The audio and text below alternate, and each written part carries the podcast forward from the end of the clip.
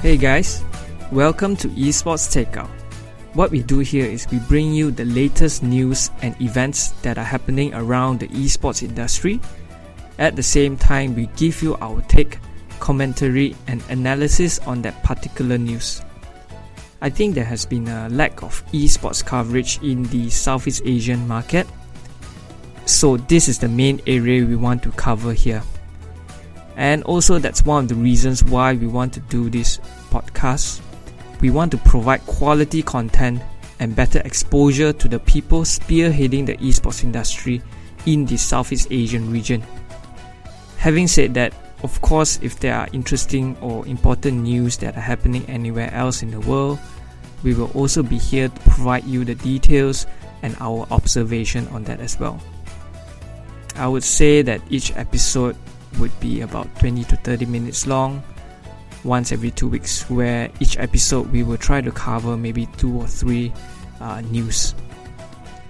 Now a little something about myself. Uh, my name is joseph. I'm a lawyer based in malaysia.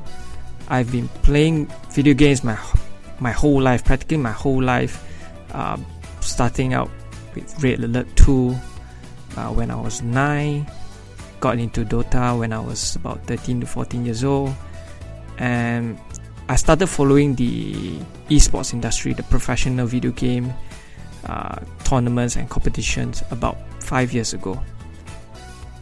My co host is Wei Jian. He is also a lawyer, and we've met in an esports talk back in September last year. I spoke with him uh, briefly, and I thought yeah, he does know uh, quite a lot about esports and and seem like uh, intelligent guy and someone I would want to discuss and debate with when it comes to matters around esports.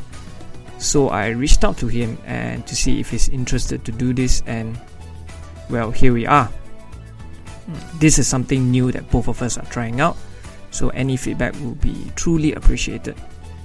Our first episode will be out really soon, so subscribe and stay tuned.